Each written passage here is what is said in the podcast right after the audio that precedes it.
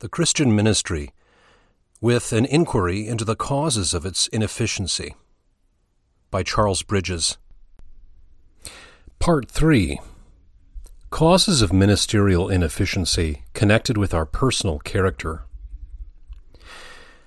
The writer is well aware of the extreme delicacy, consideration, and tenderness which the treatment of this part of his subject requires of him. He can, however, truly state that, though for his personal profit he has diligently observed the ministrations of his brethren, yet the material for remark which will now be detailed is drawn rather from a painful acquaintance with his own deficiencies and temptations than from a censorious scrutiny of others. And he trusts that it will be remembered that there is a wide difference between exposing the defects of his brethren in the pride of self gratulation and observing their failures in connection with a deep searching into his own heart, and for the purpose of bringing all into a condensed view for the common good. The important influence, favorable or unfavorable, of our personal habits upon the ministerial work is obvious. The character of the individual must have a prominent part in forming the minister, and therefore the causes that operate in the declension of the Christian life must belong to this department of the subject. Particulars will now be specified. Chapter 1 Want of entire devotedness of heart to the Christian ministry. The paragraph, 1 Timothy 4 13 to 16, condenses in the smallest compass the most important body of appropriate instruction and encouragement to ministerial devotedness. Give thyself wholly to these things, that thy profiting may appear to all. Take heed unto thyself and unto the doctrine. Continue in them, for in doing this thou shalt both save thyself and them that hear thee.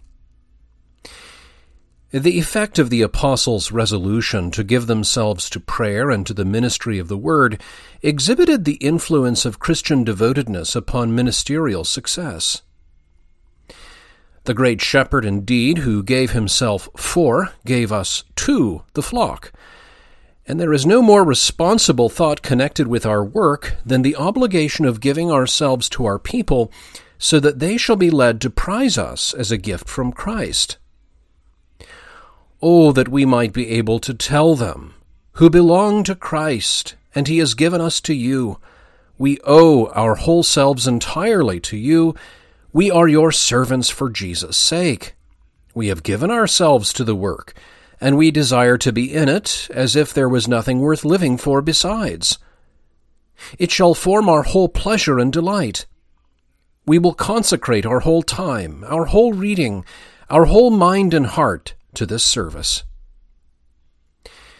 We cannot suppose it to be less necessary for us than for Archippus to take heed to the ministry which we have received in the Lord that we fulfill it, or that the apostolical exhortations to unremitted diligence are less applicable to us than to the beloved Timothy. Do the privileges and immunities of our admirable establishment furnish a plea for self indulgence? Or shall we be satisfied with a routine of outward service, sufficient to justify us in the eyes of our diocesan, while, as respects any painful exercises of self denial, we are serving the Lord with that which doth cost us nothing? We are to be laborers, not loiterers, in the Lord's vineyard, not doing his work with a reluctant heart, as if we did it not, as if we feared being losers by him, or giving him more than he deserved. Quote, Uh, the pastoral dignity is really the condition of a servant. It obliges a man to devote himself entirely to Jesus Christ and to his church. Both the minister and the ministry are only for the church. He who in this state does not apply himself entirely to the service of the church will be treated as a thief and a sacrilegious person. Whoever has not the spirit of his ministry renders all the talents and advantages useless which he has received to serve the church. A pastor ought to have nothing at heart but the work of God and the salvation of souls. This ought to be his delight, his meat, and his life. Quesnel. Let us remember that as ministers we are not only, like our fellow Christians, bought with a price, but we are set apart, yea, devoted to this work. We have therefore no right to entangle ourselves with the affairs of this life so as to hinder our entire consecration to the Church. So strongly was this obligation felt in the primitive age that Cyprian gives the judgment of the Church that a presbyter should not entangle himself with the office of an executor. If, however, they unadvisedly made an absolute rule, still the principle was excellent that the minister's constant employment in spiritual affairs precluded him from giving the necessary attention even to important secular duties. Our responsibilities demand an entire devotedness of spirit to every soul, as if it were the sole object of our care. Quote, it ought therefore to be our solemn and cheerful determination to refrain from studies, pursuits, and even recreations that may not be made evidently subservient to the grand purpose of our ministry. The Apostle would remind us in our visits, journeys, and common intercourse of life never to forget not only our Christian, but our ministerial character. All must be stamped with its holiness. All must be a part of a system strictly adhered to, of being constantly learning and waiting the opportunity of imparting what we have learned in the things of God. Scott. Mr. Cecil used to say that the devil did not care how ministers were employed so that it was not in their proper work. Whether it was hunting or sporting, cards and assemblies, writing notes upon the classics or politics, it was all one to him. Each might please his own taste. In contrast to this mind, how manly was Nehemiah's repeated answer to his subtle enemies when they would have diverted him from the immediate service of his God. I am doing a great work, so that I cannot come down. And does not the building of the spiritual temple require the same concentrated devotedness of heart, the same sense of primary obligation? And are we, in a similar spirit, ready to answer the suggestions of a corrupt heart, of pride, indolence, love of ease, worldliness, and unbelief? I may not, I must not, I dare not, I cannot come down. In the true spirit of our work, we shall let the potsherds strive with the potsherds of the earth. Yea, even let the dead bury their dead, rather than allow the business of this life to detain us from the present and imperative duty. Go thou and preach the gospel of God. Bishop Burnet adverts to, quote, the great notion of the pastoral care which runs through our ordination service, that it is to be a man's entire business, and is to possess both his thoughts and his time. What greater force or energy, the bishop asks, could be put in words than in these? Or where could any be found that are more weighty and more express to show the entire dedication of the whole man, of his time and labor, and the separating himself from all other cares to follow this one thing with all possible application and zeal.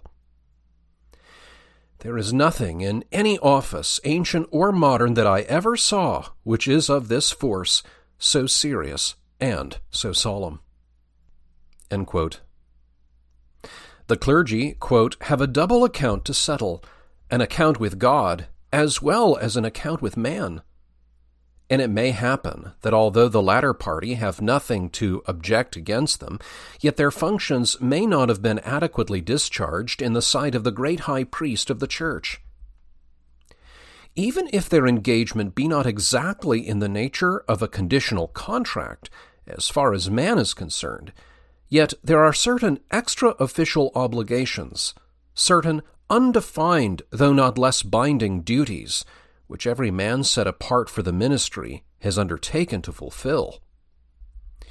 His work must not be looked upon as an ordinary profession to be conducted on that principle of reciprocity which governs the common dealings of mankind. He desecrates his high calling when he considers it in the light of a mere commercial transaction, in which a bargain is struck for a certain return of services upon the payment of a certain price. Like his heavenly pattern, he will be constantly about his master's business. He will avail himself of times and seasons and topics, and present the truths of which he is the depository in so judicious and pertinent a manner that his speech may at all times be seasoned with salt, and that no man may be able to accuse him of neglect, or inquire, like Esau, in the tone of mingled regret and reproach, Hast thou not a blessing for me also? Our heavenly pattern did indeed furnish a striking illustration of the true spirit of the Christian ministry, doing with our might his whole soul was in it, intent upon one thing subordinating relative obligations, personal convenience, and even present necessity to the main business. No time was wasted upon trifles. Such unblushing activity! Never was an opportunity of usefulness lost. Even the common courtesies of life, public occasions, were improved as vehicles of the most important instruction. The thought of relinquishing his work was intolerable. Through most striking reproach and tribulation, he persevered to the end. The labors of single days were unprecedented in ministerial annals, and a lengthened course was compressed within the contracted space of three years. In a large measure of the same spirit did the great apostle follow his blessed exemplar his very soul and spirit were set upon his work. Never did any hireling long for preferment as did he to be made the organ of spiritual blessings to the church. He had a heart and tongue to speak wherever there was an ear to hear, even at Rome itself. His account of one of his courses informs us that he commended his work the very first day he came into Asia, publicly and from house to house, declaring the whole counsel of God, keeping back nothing that was profitable, warning everyone, night and day for three years, outwardly exposed to the temptations of his enemies, and inwardly pressed in his spirit by a tenderness, fervor, and compassion which could find no vent but in tears, and determined at whatever cost to pursue his course with undaunted perseverance. Thus could he testify, God is my witness, whom I serve with my spirit in the gospel of his Son. And might we not ask, Is God our witness? Does he mark in us, we say not any particular frequency of preaching, but the purpose, frame of heart, and stamp of a faithful ministration of the word, the spirit of a pastor after God's own heart, a devoted minister feels that there is sufficient employment for his whole life in his work, that so far as he lives in the spirit of it, it is his highest pleasure, and that he can never rightly perform its duties except he be wholly given to it. He will therefore find time for nothing but what is more or less connected with this main end. The want of divine influence on our work should therefore suggest a close and searching scrutiny. Is the whole heart, in singleness of purpose, consecrated to the Christian ministry? Mr. Brown's deathbed was given a most encouraging testimony on this subject, the result of forty years' experience. Quote, Oh, labor, labor, said he to his sons, to win souls to Christ. I will say this for your encouragement. When the Lord led me out to be most earnest in this way, he poured in me most comfort into my own heart, so that he gave me my reward in my bosom. To the same purport was the earnest exhortation of the excellent Bishop Beveridge. Quote, As for those who come to take upon them the office of deacon or priest in the Church of Christ, let me now beseech them in the name of the Lord Jesus Christ, whose servants they are now to be, that from this day forward they look upon him as their great master, and lay out themselves wholly in the service to which he calls them. And whatsoever difficulties they meet with in it, let them follow the apostles' example. Faint not, nor be discouraged, but go on with cheerfulness and alacrity, as remembering that they serve the best master in the world, one that will not only stand by them and assist them, but reward them at last with a crown of righteousness. Chapter 2 Conformity to the World. As members of society, some intercourse with the world is a matter of necessity, or we must needs go out of the world. Some measure of communication is also indispensable for the due discharge of our ministerial responsibilities.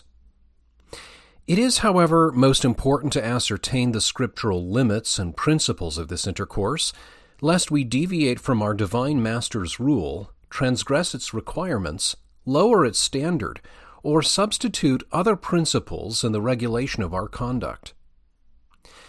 Now, if the prohibition of conformity to the world and the call of God to come out and be separate have any meaning at all, they must be supposed to warn the minister of the sanctuary from the sports of the field or the chase, from the theater, the ballroom, the card table, and the racecourse.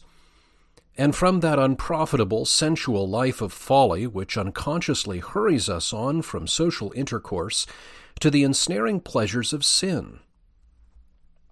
Quote, a life in which the love of the world is predominant is incompatible with that dignified and edifying piety which should be the distinguishing characteristic of the sacred ministry. It is the spirit of piety alone that can ensure to us utility. Massillon. For what aptness to teach can be exercised or nourished where the taste, time, talents, and activity are devoted to secular and self indulgent engagements? Many shades of worldly conformity, most detrimental to our spiritual influence, attach themselves peculiarly to the clergy of the establishment. Their rank in society, their education, their mode of living, and the necessity which is commonly felt for keeping up appearances, all are circumstances which need the control of a heavenly and mortified mind, lest they should prove offenses in our great work. Perhaps few of us are aware of the keen eye with which our dress, furniture, tables, and household are scrutinized, and the minuteness of comparison instituted between our ministration and personal habits. Mr. Scott's observations upon this subject are entitled to great consideration. After remarking upon the inconveniences and temptations of ministers indulging in affectation of appearance beyond their legitimate station, he adds quote, If we form our judgment on this subject from the Holy Scripture, we shall not think of finding the true ministers of Christ among the higher classes of society in matters of external appearances or indulgence. If a minister thinks that the attention of the great and noble requires him to copy their expensive style of living, he grievously mistakes the matter. For this will generally forfeit the opinion before entertained of his good sense in regard to propriety and his official declarations concerning the vanity of earthly things and the Christian's indifference to them will be suspected of insincerity. While it is observed that he conforms to the world as far or even further than his circumstances will admit, and thus respect will often be changed into disgust. At a later period of life, he writes thus quote, I am sorry to say that worldly prudence and the desire of making provision for families, not only for necessary things, but for gentility and affluence, is, in my opinion, eating up the life of spirituality and simple trust in the Lord, even among those who preach scriptural doctrines. I believe these are clogged in their ministry nay, sink in general estimation and are excluded from usefulness more than they are aware of. Admitting even that our income allows this indulgence of expensiveness, yet is it not a point of Christian forbearance to refrain? Is it not most important to show that our heart is not set upon these things? That Christian plainness and simplicity are our deliberate choice? And that it is a matter of conscience and of privilege to devote to the service of God the expenditure that might have been wasted upon ceiled houses or other useless decorations? Social intercourse with our neighborhoods often presents serious hindrance to our work.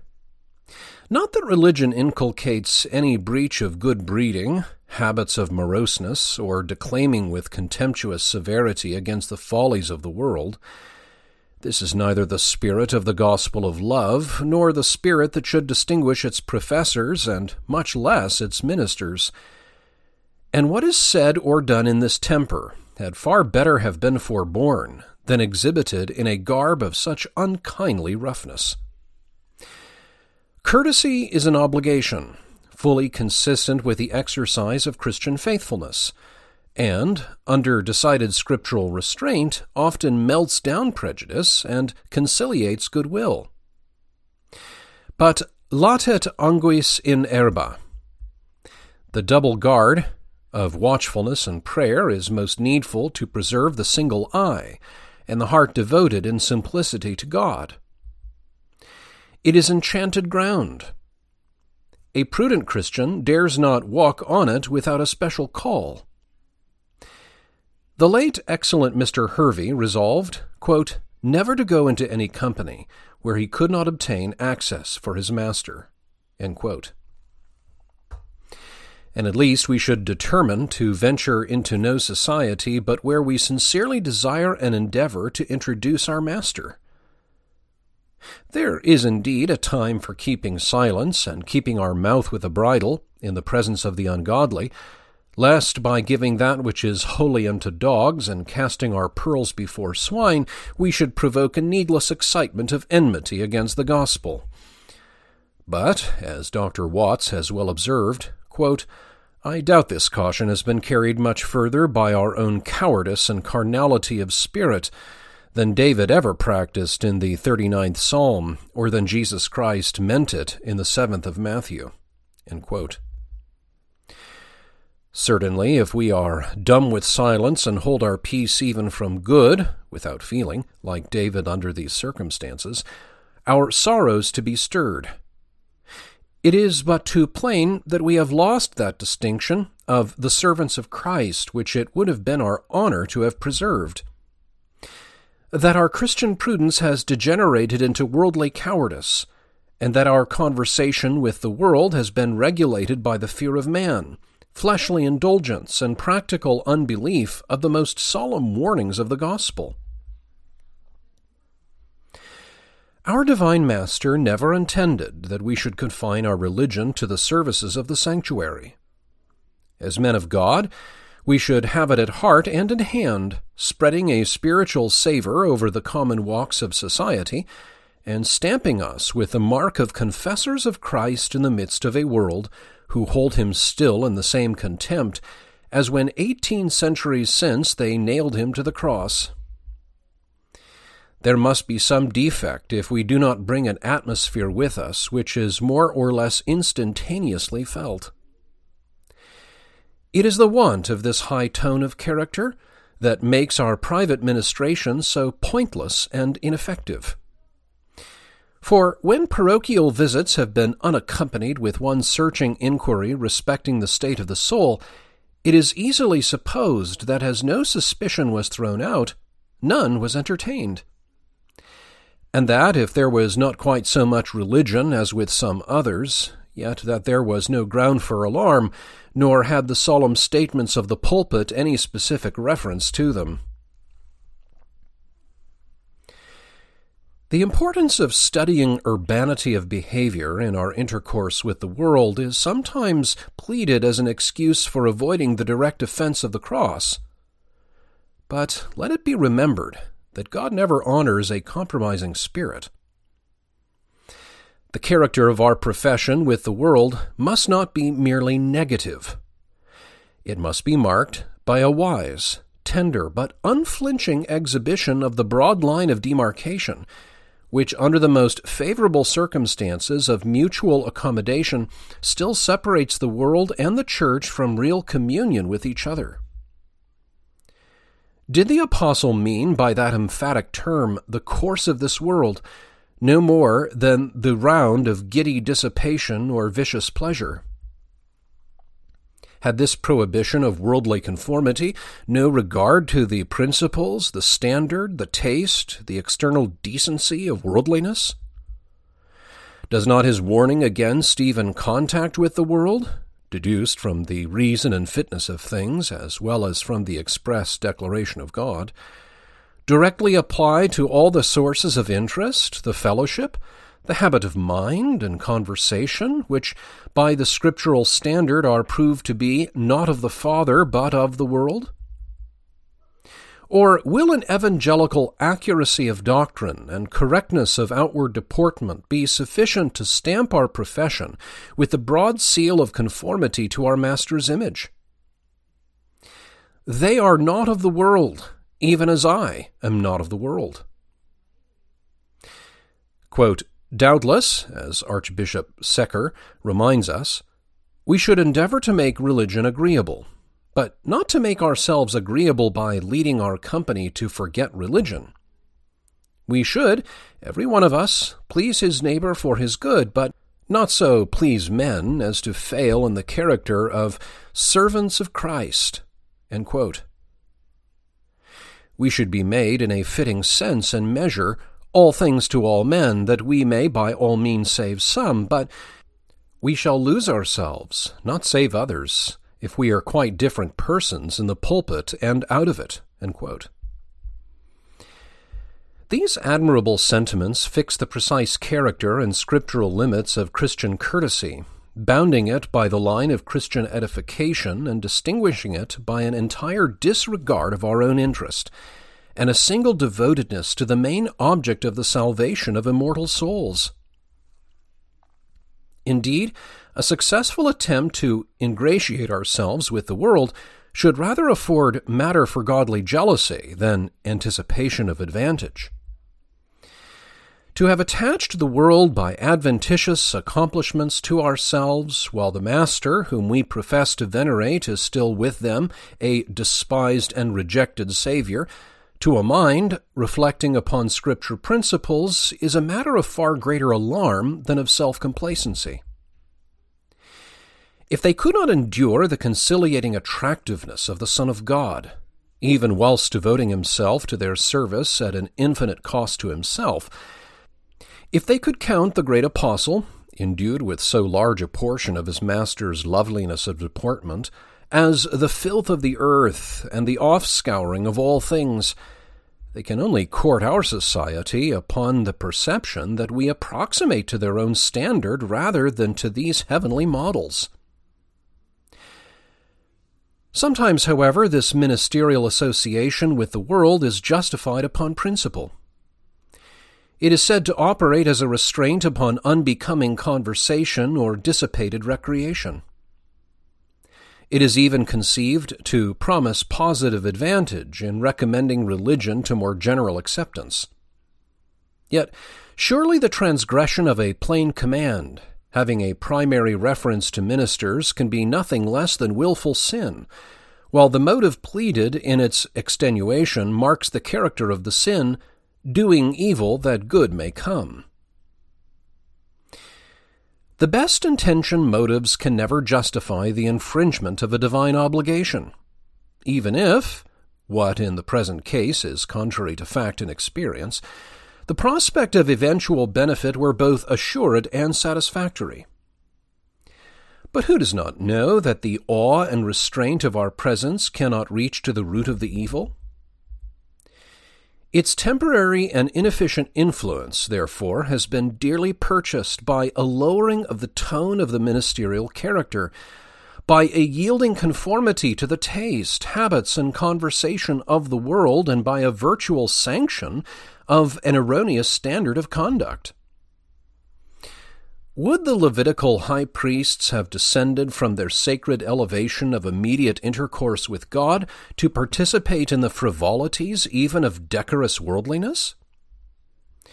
And why should we, under a more spiritual dispensation, be less separate or our standard less heavenly?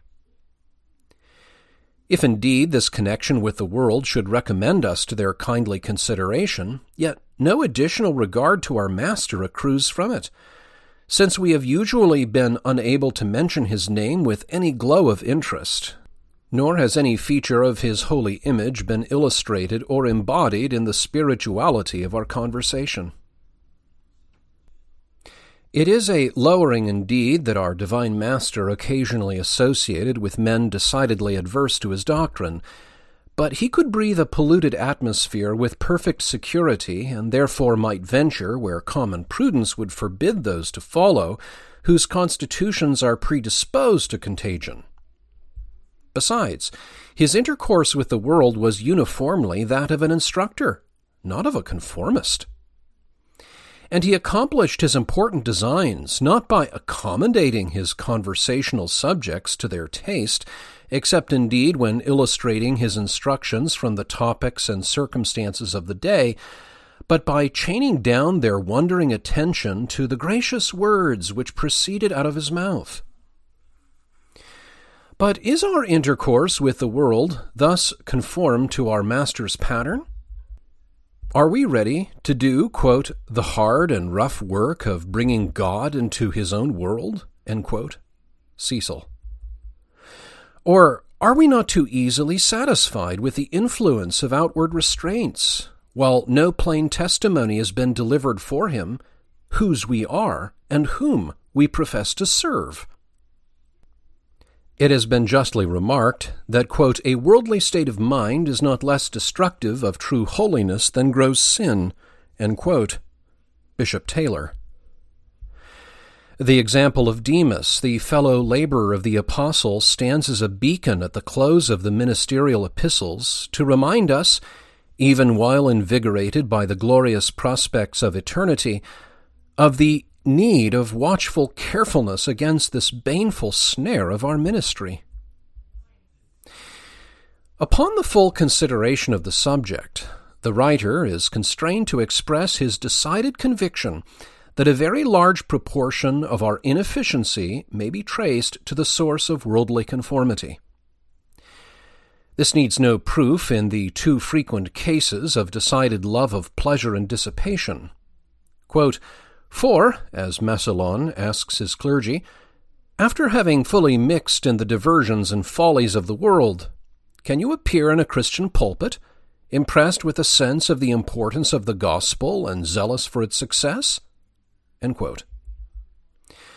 Of such ministers we would speak even weeping, that they are the sores of the church, that they have given more strength to the cause of separation than the most powerful objections either to our established formularies or government, and, what is far more fearful, that they are charged with the awful responsibility of dragging with them immortal souls down to perdition by their negligence or by the positive influence of their example.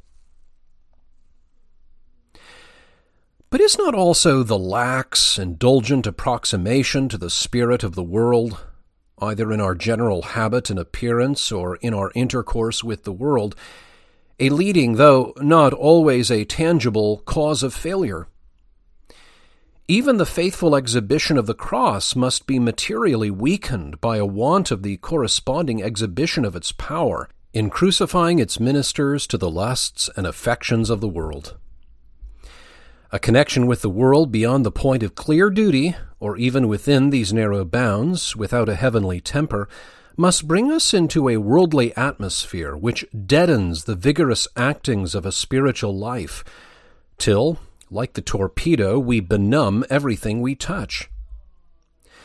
Conscience in a tender and susceptible state might almost determine the question what is the effect of such connections upon the spiritual frame?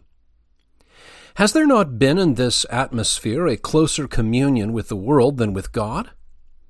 Has not the spirit of prayer been well nigh extinguished, and delight in the more spiritual exercises of our work fearfully lost? And does not our ministry thus become, perhaps unconsciously to ourselves, weak, general, and indefinite upon the main points of separation from the world? Or, even if our exhortations reach the scriptural standard of decision, must not their power be wholly counteracted by this compromising spirit?